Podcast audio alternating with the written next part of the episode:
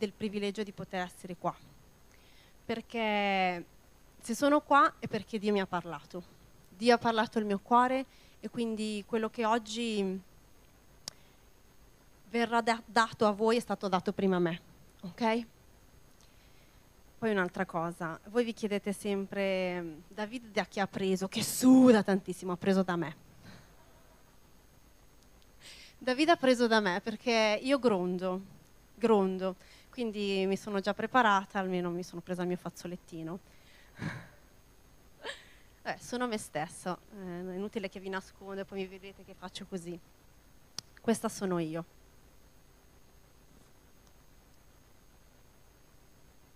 Il pastore mi ha chiesto di, di portare la parola. Eh, subito così ho fatto la faccia da panico. Ho detto fammi dormirci su. Poi ho detto vabbè, ehm, se lui me l'ha chiesto vuol dire che comunque Dio sa che io posso farcela, ok? E siccome Dio mi aveva appena parlato, ho detto di cosa parlo? Di quello che avevo appena ricevuto. Oggi vi chiederò uno sforzo particolare perché mh, mentre incominciavo a, a, scrivere la predica eh, ho avuto un'immagine, ho avuto un'immagine e, e so che è un'immagine che farete non fatica, mh, sarà molto semplice per voi se vi concentrate. Ok? Quindi oggi vi chiedo proprio di concentrarvi, di fate così con me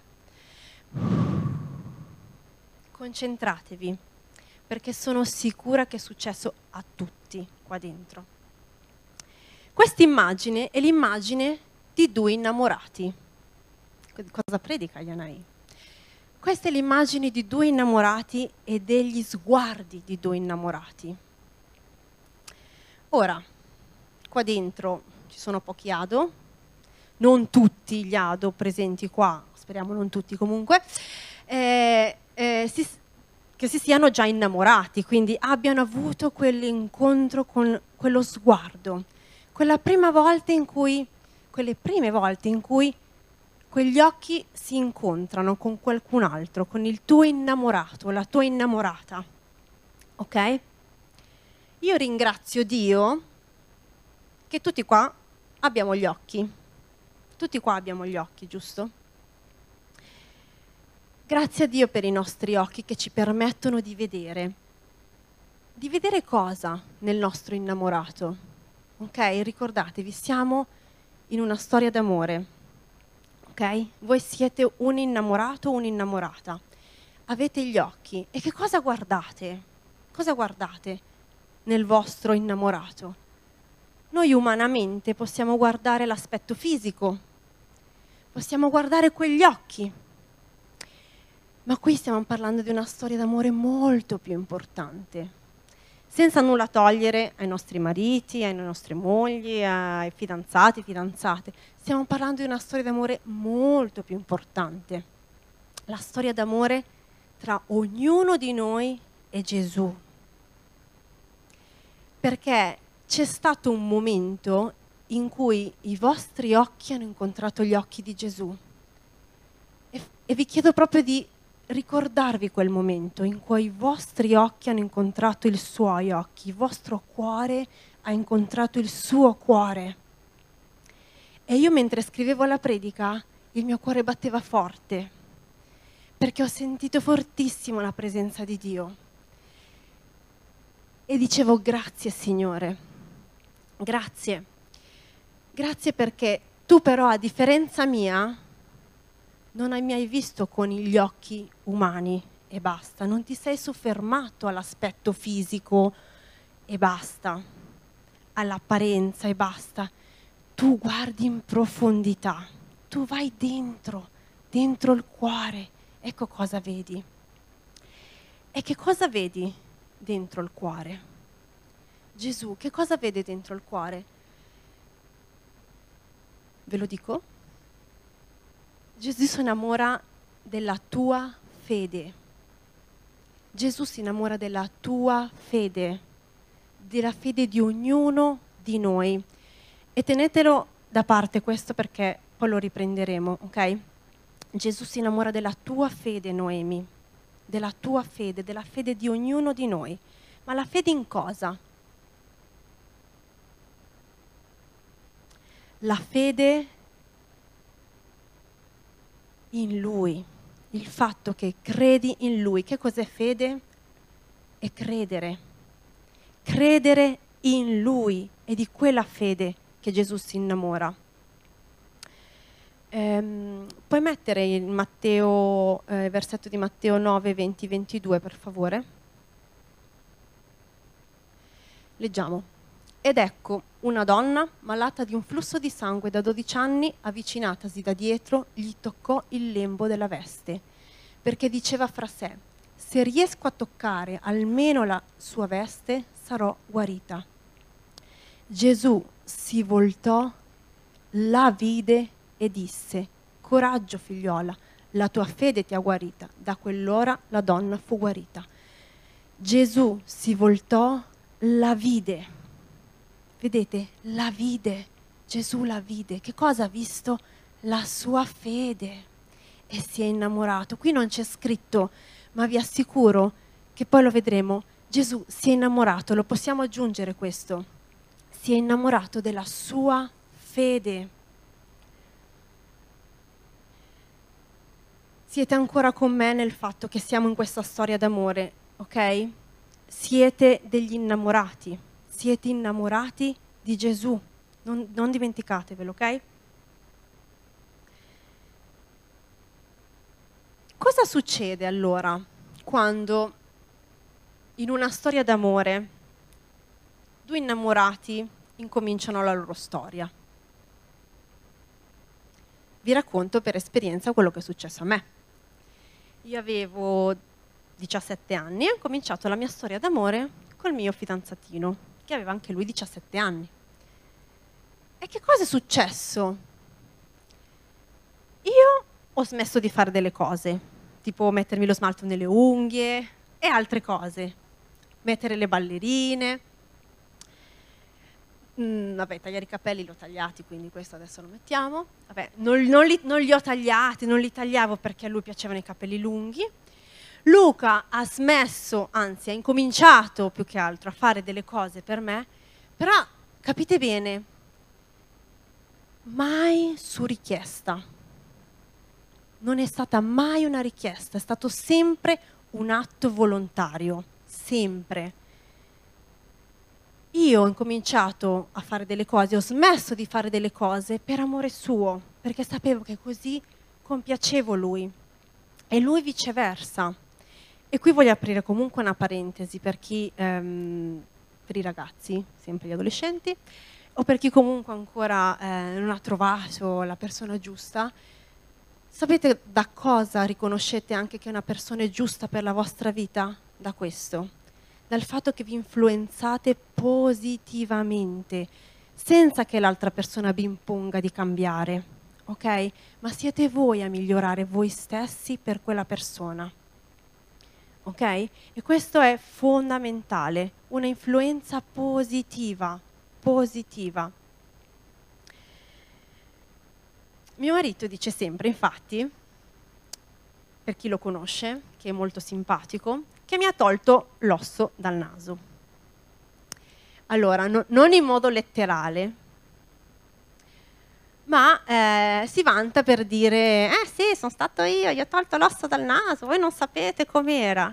C'ha ragione, non che mi ha tolto l'osso fisicamente, eh, in quel senso. Nel senso che se io qui, sono qui stamattina davanti a voi, è grazie anche a lui.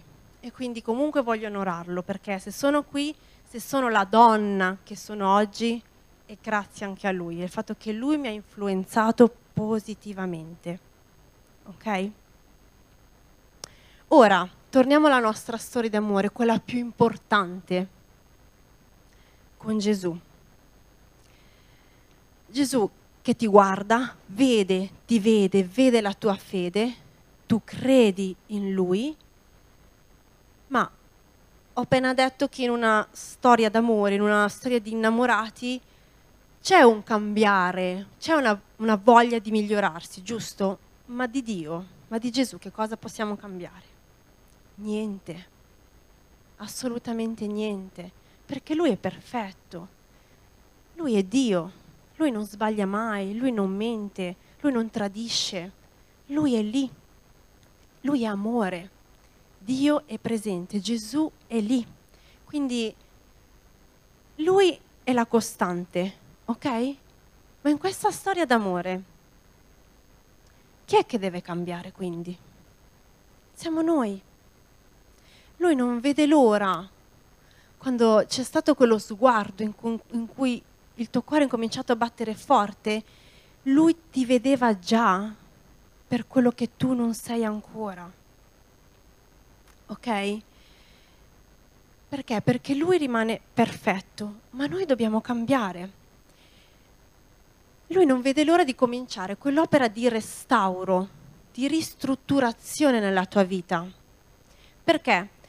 Perché la nostra vita è fatta da un passato, da un presente e da un futuro. In Romani 4:17 c'è scritto che Dio chiama all'esistenza le cose che non sono. A Dio non gli importa il nostro passato, gli importa del nostro presente, della fede che abbiamo in Lui, che crediamo in Lui, ok? E di quello che verrà lui chiama le cose che non sono come se fossero, in altre parole. Lui ci vede già per quello che saremo e si innamora, si innamora, ci guarda con quello sguardo d'amore, innamorato perso proprio, è innamorato perso di noi. Ci continua a guardare. Prima vi ho detto, requisito fondamentale di cos'è che si innamorava Gesù? Della nostra fede ok? In Ebrei 11:6 vedete bene cosa c'è scritto?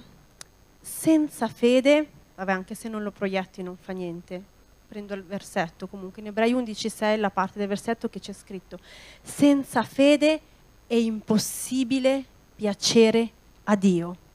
Ora, senza fede è impossibile, impossibile, cos'è? Impossibile, impossibile, cioè non si può, non, eh, non è possibile, è impossibile piacere a Dio, ok? Poiché chi si accosta a Dio deve credere che Egli è e che ricompensa tutti quelli che lo cercano. Senza fede è impossibile piacere a Dio. Ma io sono così innamorata di Dio perché Lui è fantastico, Lui è così... è pazzesco perché non soltanto ti dice che senza fede non puoi piacergli, ok? E quindi magari qualcuno può dire, eh ma io non ho fede. Eh no, no, no, perché nella sua parola c'è sempre la risposta.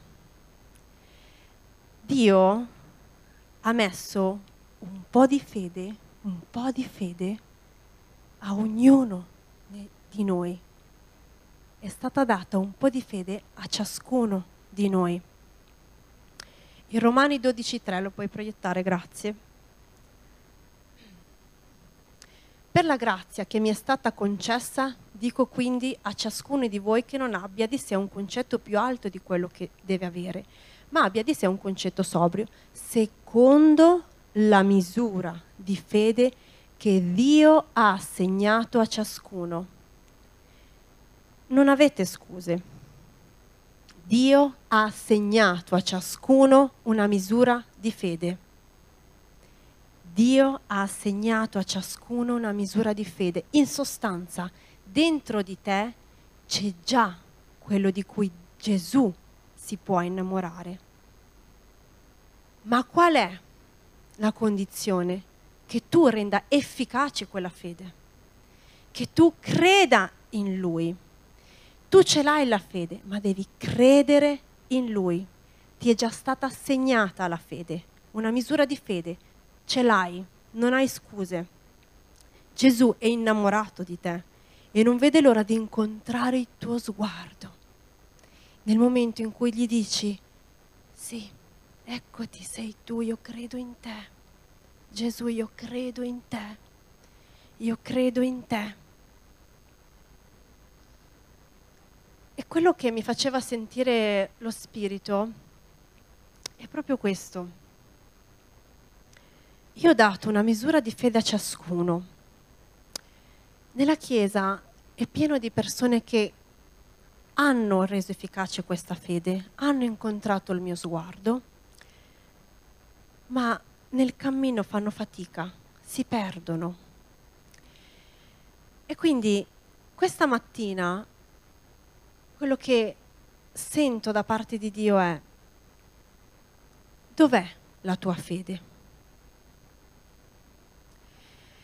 Settimana scorsa mio marito ha predicato sulle tempeste, la tempesta. Dov'è la tua fede?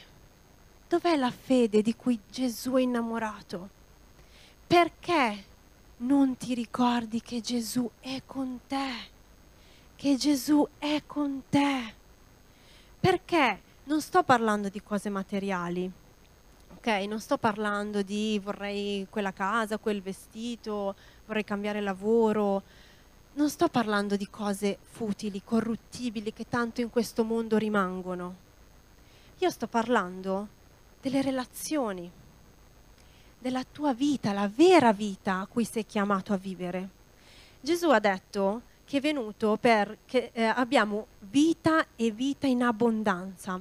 Nel Vangelo di Giovanni, al versetto, Vangelo capitolo 10, versetto 10, c'è scritto, no, questo è Giovanni, ah sì, scusate, il ladro non viene se non per rubare, ammazzare e distruggere. Io sono venuto perché abbiano la vita e l'abbiano in abbondanza. Siamo talmente influenzati, talmente influenzati con questi social da quella vita perfetta, apparentemente perfetta, in cui tutto è perfetto, le case perfette, i viaggi perfetti e noi potremmo non sentire che abbiamo una vita perfetta, ok? Quella è apparenza, quella è tutta apparenza è tutto Photoshop, sono tutte bellissime e perfette grazie ai filtri. Ok? Perché la pelle rugosa, la, i bruffoli qualche volta ce l'hanno tutte. Ok? Quella è apparenza. Gesù è venuto perché viviamo in abbondanza, ma non di cose futili, in abbondanza di cose spirituali, perché noi siamo spirito, spirito. Gesù si è innamorato del nostro cuore, della fede che è dentro qua, non dei miei occhi e dei miei capelli. Fratelli, Gesù si è innamorato di quello che è dentro di te, di quello che è dentro di ognuno di noi. Ok? Vita in abbondanza. E allora, e allora Dio mi diceva, perché? Perché ti interessa quello che pensano gli altri? Perché devi eh, avere sempre eh, la, la, la, cosa di, ave- di essere un... Um, di avere tanti like, di essere giudicato dagli altri. Perché? Perché se non hai avuto tanti like in quella foto, allora sei meno importante. Perché? Perché ci interessano gli altri? Perché ci interessa il parere del nostro vicino, della nostra collega? Quando sappiamo che il nostro innamorato ci vede in un altro modo, vede il nostro cuore e che cosa dice Dio di noi? Noi lo cantiamo spesso questa canzone. Credo a quello che Dio dice di te, di me. Cosa dice Dio di me?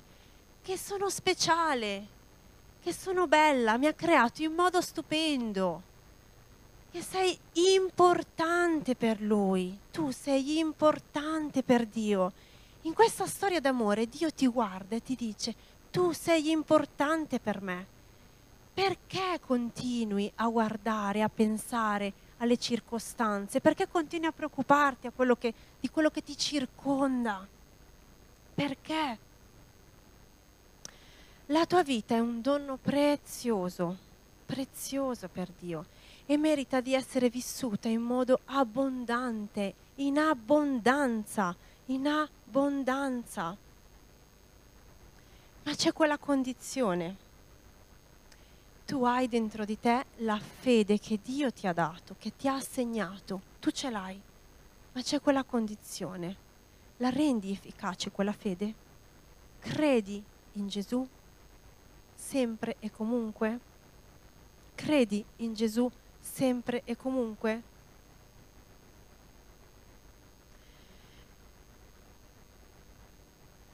L'anno scorso, come anche cenato mio marito, è stato veramente uno dei, forse l'anno, non uno dei, l'anno, l'anno più pesante della nostra vita. E vi assicuro che è vero, ti ritrovi in mezzo alla tempesta ed è facile, molto facile perdersi. Ma io ringrazio Dio perché io ho reso efficace la mia fede in quel momento, perché ho deciso di guardarlo ancora, perché Gesù è lì con te. E Gesù c'è scritto, l'ha detto, io non ti lascerò, io non ti abbandonerò. Credi, devi solo credere che Lui è lì.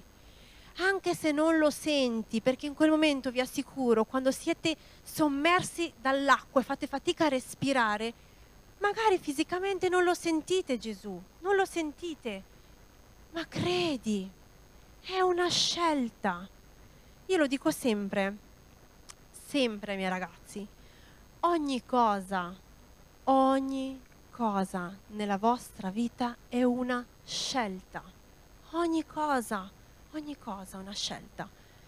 Credi, in quel momento devi credere e basta. È una scelta, non è un sentimento, non è un adesso me la sento, Signore, ah però non ce la faccio perché adesso guarda, adesso come farò. Credi, credi.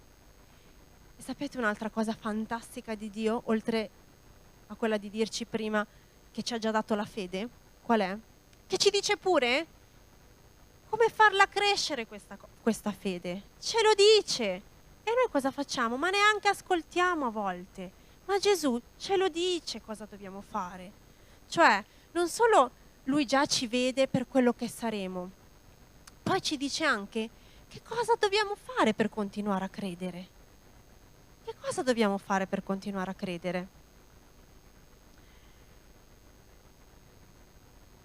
In Romani 10:17 c'è scritto, così la fede, cioè ciò che dentro di te, ciò che Dio ha messo dentro di te, ha assegnato a te, la tua fede, viene da ciò che si ascolta e ciò che si ascolta viene dalla parola di Cristo. Wow. Cioè, io sono nella tempesta, faccio fatica a credere perché vedo, vedo solo acqua intorno a me. Il mare non è neanche mare, è acqua stagna, faccio fatica a vedere, a respirare in quest'acqua, sto annegando. Però tu hai la fede scegli di credere, e come fai ad accrescere questa fede?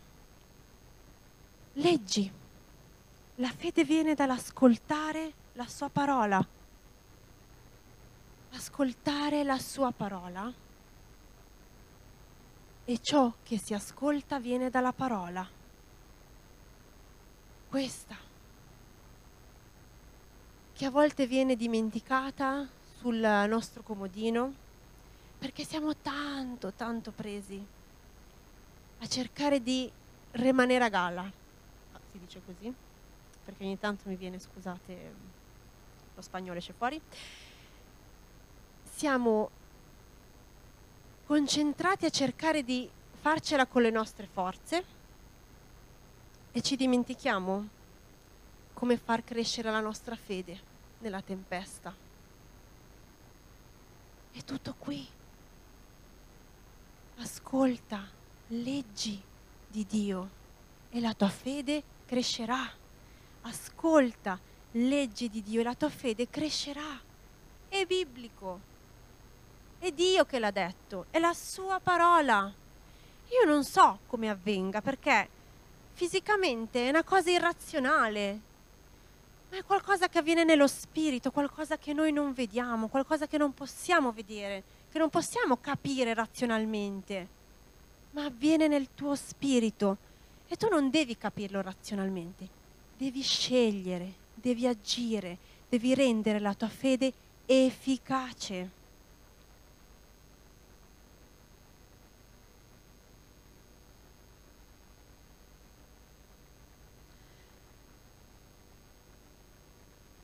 Quello che mm, mi faceva sentire veramente forte lo Spirito Santo è che la Chiesa sta attraversando, ognuno di noi sta attraversando a proprio modo una tempesta. Ci ritroviamo, eh, a causa anche di questo Covid, a non avere più la vita di prima. Siamo cambiati, siamo cambiati. E, è stata una conseguenza inevitabile di questo virus ma quello che mi faceva proprio sentire lo Spirito Santo è, ti prego, ricordagli che io sono con loro, io li sto guardando con quello stesso sguardo d'amore nel giorno in cui hanno deciso di credere per me. Io continuo a guardarli, ma loro no. A volte si perdono, si perdono. E quello che Gesù vuole dirci stamattina è, ricordati che io sono qui, io sono qui per te, perché tu sei importante per me e io continuo a guardarti con quello sguardo. Fallo anche tu. Rendi la tua fede efficace, quella fede che io ho messo dentro di te, rendila efficace rendila efficace.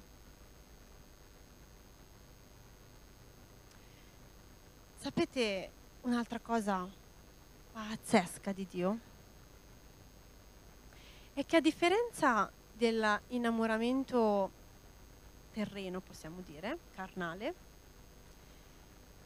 in cui ehm, tu ti innamori di qualcuno e grazie a Dio viviamo ormai nel 2000 in cui almeno in questa parte della terra, in cui non siamo costretti ad amare qualcun altro, perché ancora ci sono parti nel mondo in cui i matrimoni vengono combinati, in cui eh, ci sono realtà che grazie a Dio possiamo dire sono lontane da noi. E quindi la differenza eh, di un amore terreno è che io ho scelto mio marito, nessuno me l'ha imposto e lui ha scelto me. Tutto il pacchetto, con le mie paranoie, quello che era, una ragazzina tutta piena di paranoie. Non, so, non ero la donna che sono adesso, ok? Grazie a Dio sono cambiata, sono migliorata grazie anche a lui. Noi ci siamo scelti, ma sapete una cosa? Voi non avete scelto Gesù, è Lui che ha scelto voi. E se siete qui questa mattina è perché Lui vi ha scelto. Lui vi ha scelto, ha scelto ognuno di noi qui presente. Ha scelto ognuno di noi qui presente. E questa cosa non vi fa sentire speciali. Siete speciali, siete preziosi e quando siete nella tempesta non dovete scordarlo. Lui vi ha scelto e non vi abbandona. Non vi abbandona.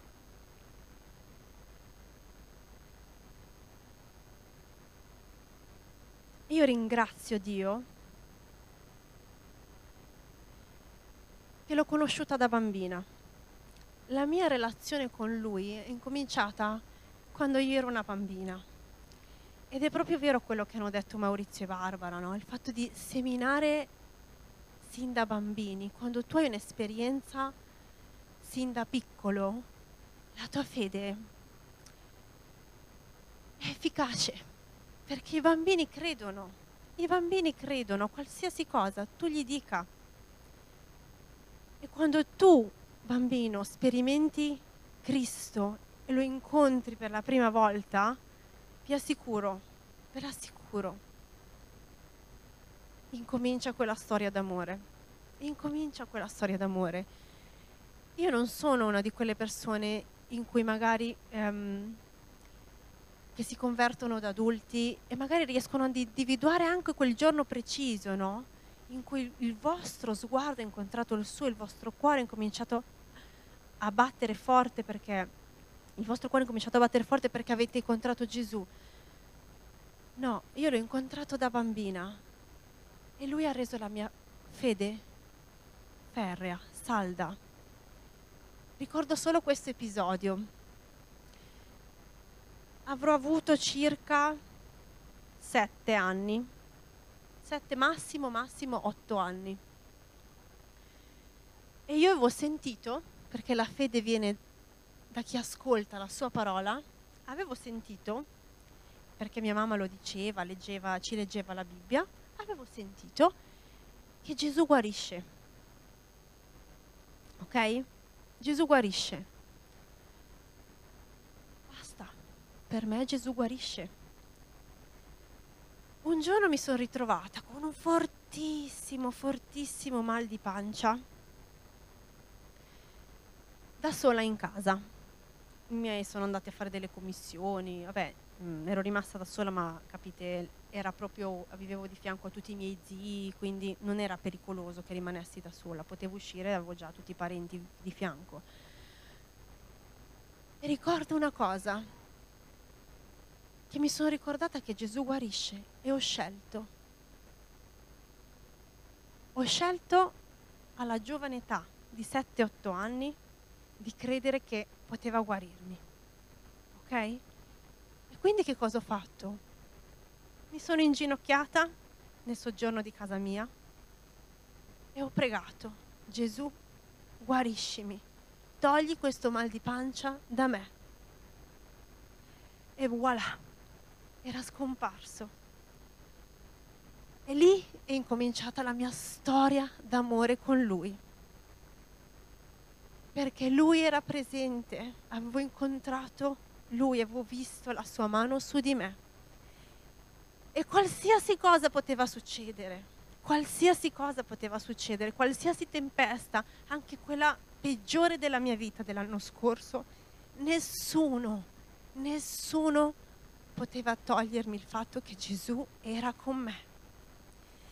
Ed è questo quello che Dio vuole chiamarti questa mattina a ricordarti quel momento, il momento in cui hai incontrato il suo cuore, ti sei innamorata di lui, ti sei innamorato di, le, di lui e hai deciso che avresti vissuto la tua vita per lui.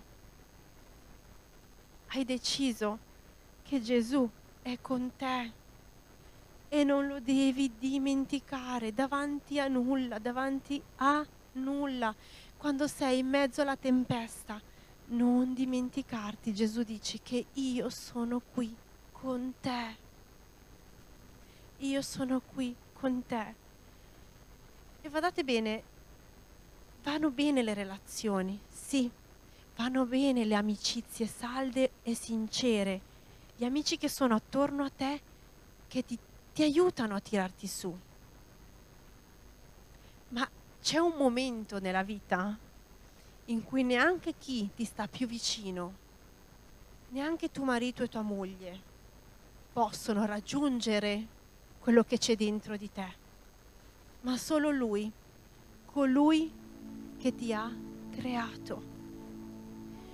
Perché che amore è quello di dare la tua vita per te. Gesù l'ha fatto, solo Gesù l'ha fatto, ha dato la sua vita per ognuno di noi, per ognuno di noi. E basta vivere questa vita, una vita miserabile. Siamo chiamati a vivere in abbondanza, una vita piena, una vita gio- di gioia. Basta vivere e alzarsi ogni, ogni giorno per affrontare la giornata. Sei chiamato a vivere in abbondanza, sei chiamato a vivere in abbondanza perché Gesù è con te. Gesù è con te. E questa mattina due sono le opzioni. Perché vi ho detto che è una scelta. Questa mattina Gesù ci vuole portare a lasciare questa stanza, questa sala, con una scelta. Ma non scegliere per Lui è anche scegliere. Questa mattina Gesù, a chi ha già creduto e reso efficace per la prima volta la sua fede, Gesù ti dice, io sono con te, non ti dimenticare. E io non so perché lo stia dicendo, non so se a breve attraverserai una tempesta, la tempesta forse peggiore della tua vita, ma Gesù ti dice, non ti dimenticare che io sono con te, solo credi in me. Questo dice Gesù, solo credi in me, scegli di credere in me. E poi probabilmente c'è anche qualcuno che ancora non crede in Lui, ancora non ha reso efficace la fede che gli è stata assegnata, perché non ha scuse. L'abbiamo letto, ognuno di noi, a ognuno di noi è stata assegnata della fede. E alle persone che magari ancora non hanno reso efficace la propria fede, Gesù ti dice, io ti amo così come sei. Non mi importa del tuo passato, mi importa del tuo presente, di cosa scegli ora, perché io ti amo per quello che tu scegli, ok? per il fatto che scegli per me, perché dentro di te c'è già quella fede, c'è già quella fede e Dio non vede l'ora, Gesù non vede l'ora di incominciare quella storia d'amore, la storia d'amore più importante della tua vita, perché durerà in eterno, in eterno, è l'unica storia che durerà in eterno. Staremo insieme alla sua presenza in eterno. È questo cosa vogliamo di più? Cosa vogliamo di più? Cosa vogliamo di più? Preoccuparci ancora per ciò che ci circonda? Viviamo una vita abbondante, abbondante. Siamo stati chiamati per vivere una vita abbondante, piena di sogni. Avete dei sogni? Li ha messi Dio in voi quei sogni da chi credete che vengano. Ogni cosa buona viene da Lui. Ogni cosa buona viene da Lui. Avete dei sogni che Gesù ha messo nel vostro cuore. Vivete per quei sogni in modo abbondante, cercando di perseguirli. Non vivete una vita miserabile, fatta da preoccupazioni di cose futili, di cose che rimangono su questa terra. Siamo chiamati a vivere in maniera abbondante. Amen.